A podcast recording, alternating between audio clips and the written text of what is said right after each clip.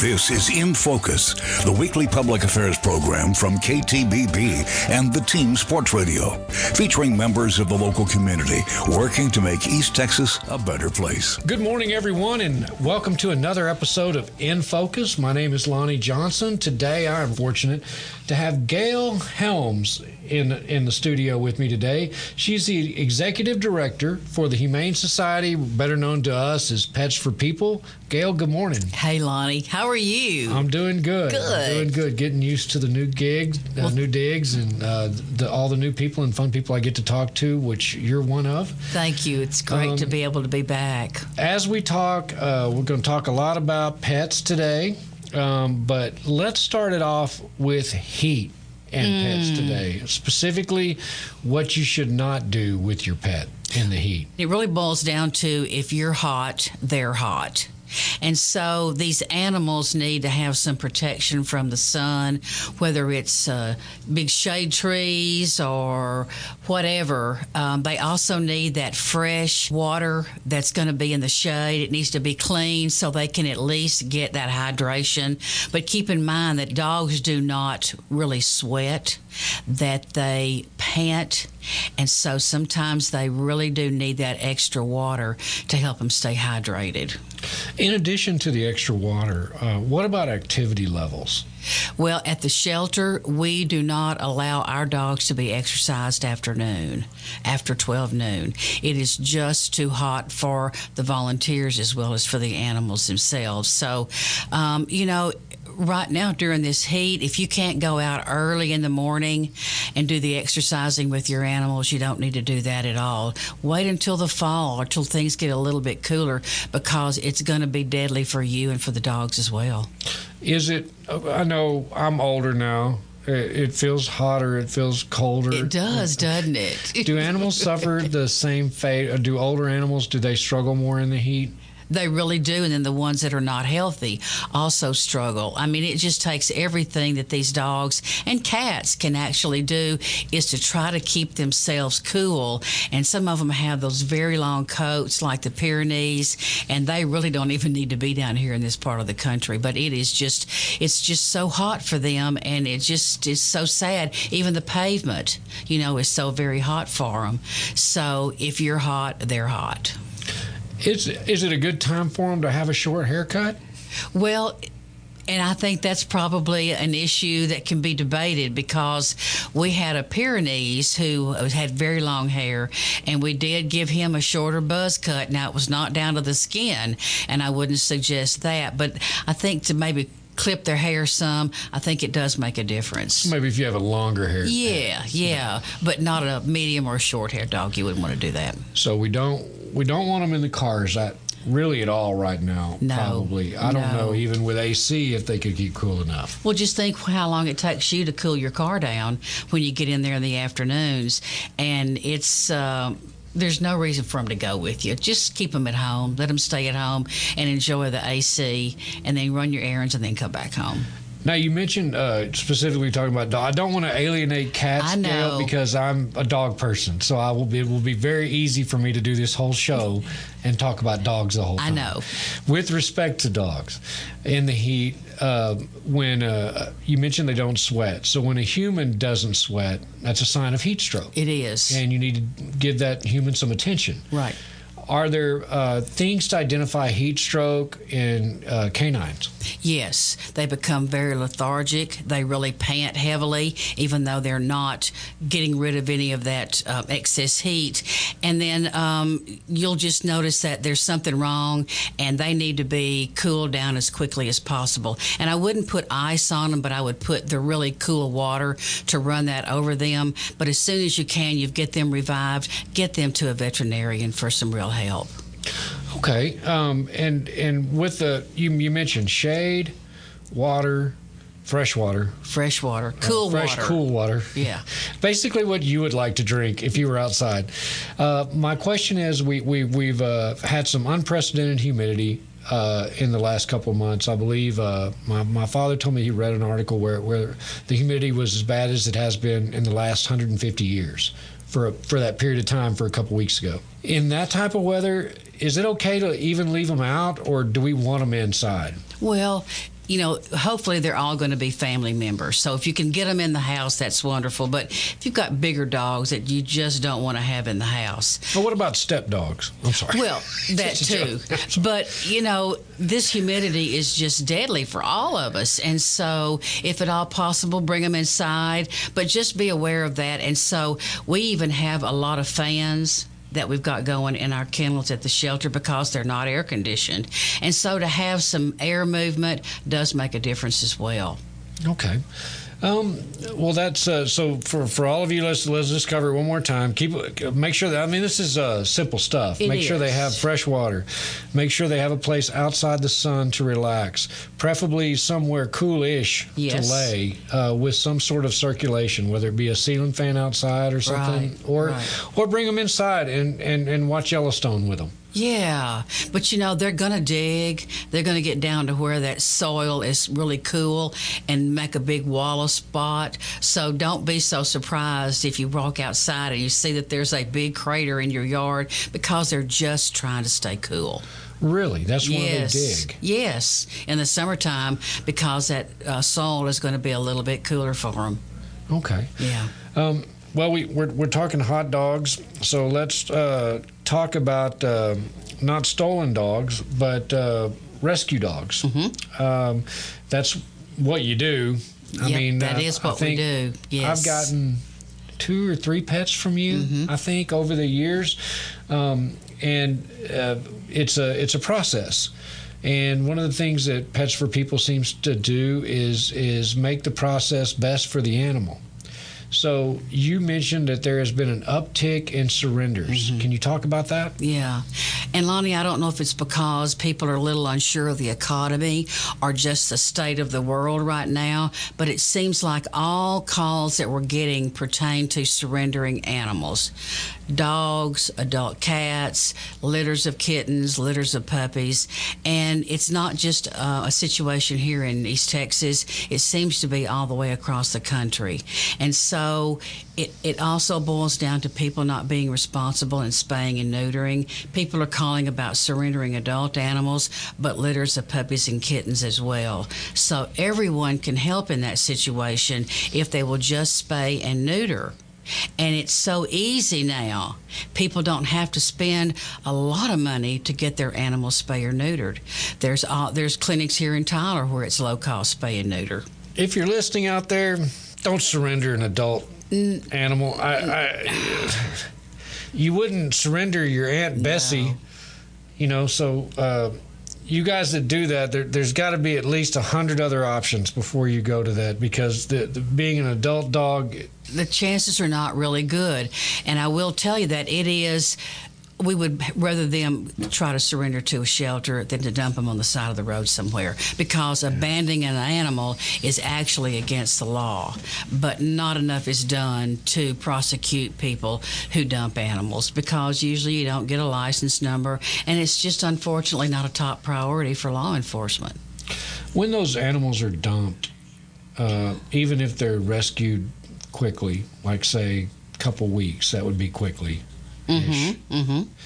Are they ever the same as a puppy born into like a you know a house with the mom? And I, I know it sounds like a very Well, woke and- question, but And you know, we had um, 27 puppies dumped on us in two weeks. We had two little carriers that had 19 puppies stuffed in those two, and then we had others that were either dumped at our gate or dumped right down the road.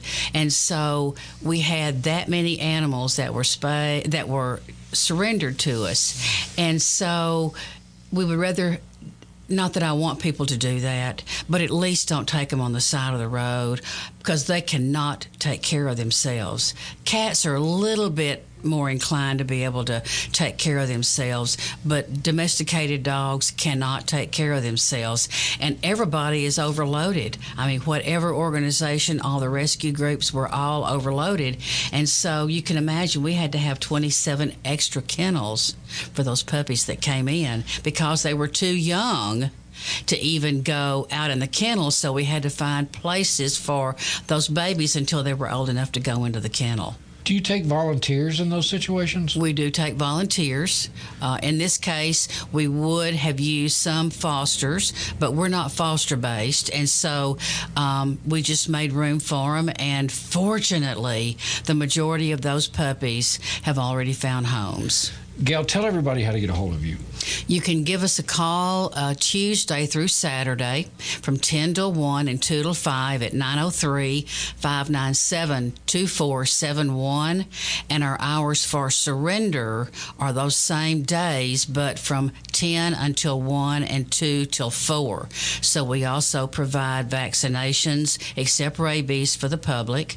We also provide uh, microchipping, nail trims, um, things like that. And so, um, is the microchipping? Uh, are these reduced rates? Are they the same as a vet? Uh, do you offer vet care? They're very reduced rates. The uh, rates, the adoption, the fee for a microchip is $25 and the vaccinations are going to run around $20 and the neat thing about us having um, the ability to give those vaccinations you don't have to call make an appointment and you don't have to call and um, find out if we're open you know the hours and you can just come and get that and you don't have to wait and there's no reservations necessary. So for 25 bucks you can get, get your dog chipped. mi- microchipped. Microchipped. And that's not the only solution to making sure if they get lost they come back but it's one of the major uh, points of them being identified but you also need to have that collar and current identification on your tags as well. If you have a, t- a tag and collar uh, excuse me a, a microchip. a microchip and a collar mm-hmm. versus just a collar that can get off exactly know, knocked off during the stressful situation of being lost and all that. Right. What, is there like a percentage more that you can say you've got a better chance of finding your, your pet? Most definitely with the microchipping. And one of the things that has helped so much recently is social media. Everybody posts lost and found and it really has made a difference in reuniting those pet owners and the pets. It happens in my neighborhood. We have a little neighborhood group on facebook and uh, probably twice a week. Yeah. There's, hey, this dog's running down Donnybrook, or this dog's doing whatever, and you know, you go back the, that afternoon and see that the person found it. Yeah. You know, said thank you so yes. much. So it does. Uh, we're we're all stewards of these pets. I mean, yes, we should be. They really don't have a choice. I mean, given if you ask them, they would probably prefer to be in their own charge of their own destiny. but uh, as as they have it, we yes. we are. Uh, they're only. I mean, we feed them, uh, water them, t- take care of them, and uh, medical needs and housing, and, and just the friendship. A friendship and paid back with love. Yeah, I can't. Unconditional unconditional and sometimes if it's a puppy and it's a large puppy over 70 pounds it can be a little too much love sometimes but it's all welcome. I know.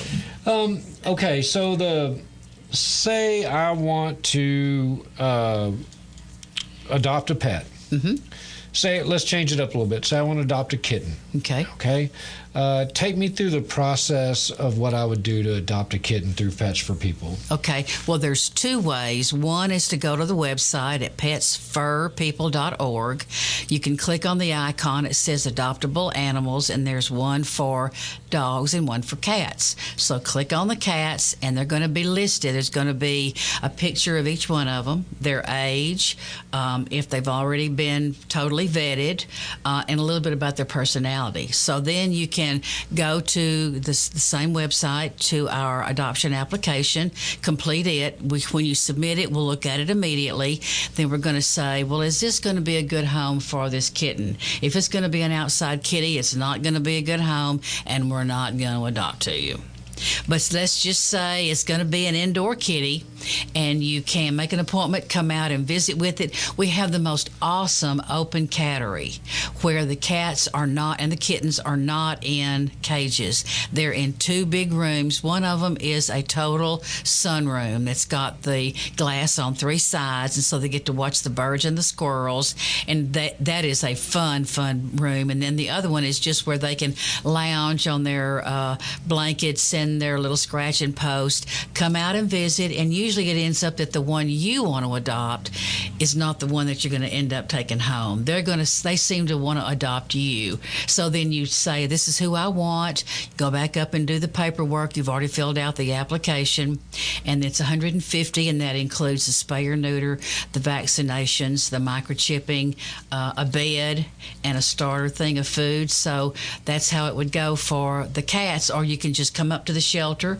We'll let you fill out the application there, and then go into the cattery and. Um, pretty sure you're going to fall in love with one of them. Uh, it's an amazing experience. Uh, I think the last time that I came in was when my son was like six. I think he's a college kid now.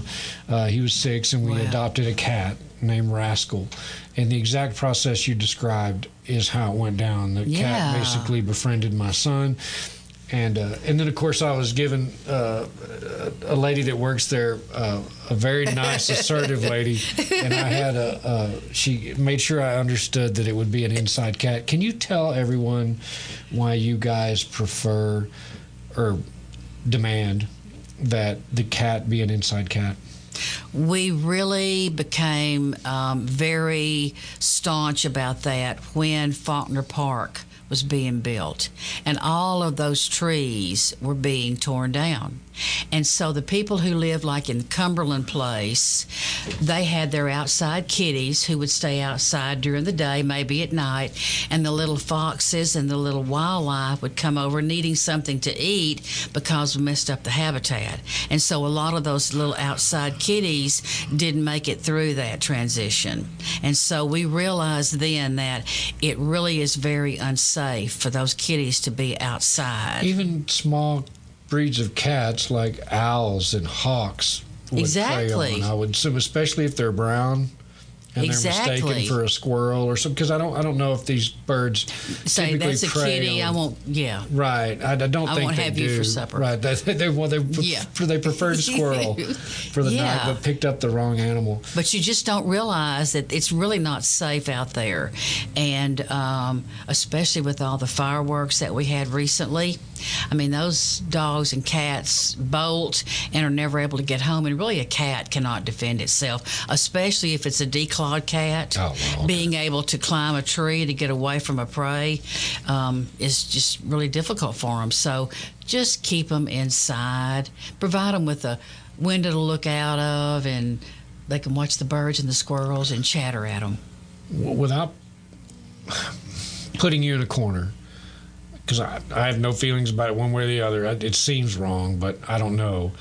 Declawing a cat.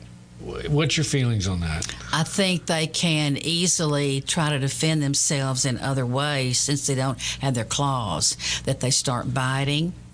That it disrupts their use of the litter box, and it's just uh, it's not a, a good thing for them. And then if they get outside and have no claws, I mean, to declaw in the front is one thing, but front and back, that cat is just um, not going to be able to defend itself or protect itself when it's outside.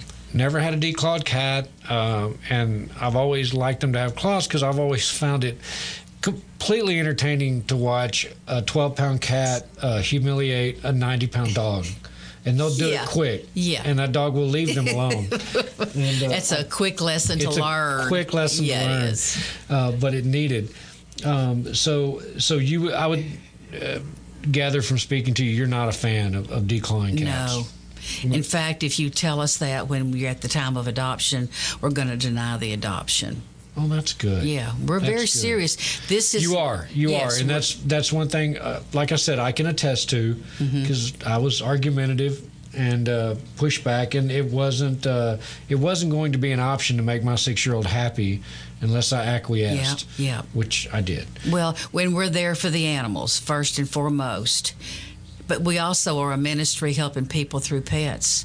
A lot of people get a lot of therapy from these dogs and cats. That as as therapy animals go, what are they are they about equal or are dogs? Could you say dogs are m- more therapeutic? You know, our owner's daughter uh, is in pet therapy. I didn't know if you knew that. Not in it, but she trains therapy Did pet she? dogs. You know, that is a wonderful experience for the dog. And sometimes it could be a rabbit. There are therapy rabbits and therapy kitties, Is it because they can't talk? probably. Okay. Yeah. Uh huh. Very good. um, uh, Gail, let's uh, let's. I don't want to be remiss. Let's give out the the contact information one more time. Okay. It's uh, give your uh, web address and phone number if you would. It's petsfurpeople.org, not com, but dot .org. Um, our number is 903-597-2471. And we also have to our clinic. We don't do spay and neuters, but we're talking about those vaccinations. That number is 903-526 5598. And we're there Tuesday through Saturday. We get there at 7 to start cleaning and feeding. We open to the public at 10. Then we close for lunch at 1, open back up at 2 until 5 o'clock. And you said how much uh, is a set of shots for your pet? Oh, it's about twenty dollars per shot, and the microchipping is twenty five. So very, very reasonable. Very reasonable. Yeah. Can't think of a reason why you wouldn't want to do it if you had that kind of a, an opportunity. yeah. Um, so with the influx of all these dogs and cats right now, these pets that are surrendered, what uh, am I wrong? There's someone out there right now offering they're they're waiving the adoption fees. Is that right? Is that you? No. No. No. It could be Tyler Animal Control Okay. or Smith County Animal Control. And they t- took over the responsibility that we had many, many years ago. For their new facility out on, is it 31? Yes, Okay. the city's on 31 and the county is downtown across from Juror Parking. Okay, and the, I'm gonna go ahead and grab the third rail. Um, you, you mentioned animal control. Mm-hmm. Okay, I'm scared to death to call animal control because I just I see it as a death sentence for the animal that I that I'd call on. So I just can't. Uh, you know, I struggle with Yeah. where I should let them go. Yeah. Is animal control the last resort? Do you, do you make that the last call? I mean, is is that when you see you know teenagers egging your car, you don't call the FBI? Right. You know. Right. Yes, it is. And because people are irresponsible, there are too many dogs and cats in our community. They say there's 10,000 human babies being born every day and 70,000 puppies and kittens being born every day. So there's not enough homes for all these babies, and they're not all adoptable once they get to be adults. And unfortunately, not everybody feels like I do, but I think there comes a time when euthanasia is the only solution to try to stop this overpopulation because people are not responsible. I mean, we're even sending, there's a lot of rescue groups who are sending the dogs and the cats up north because their laws are stricter, their weather is more. Um, cold in the wintertime and there's not as many animals up there so the south has been sending all these dogs up north and now it's to the point where they're getting saturated Wait so a minute. Wait a minute. Wait a minute. What?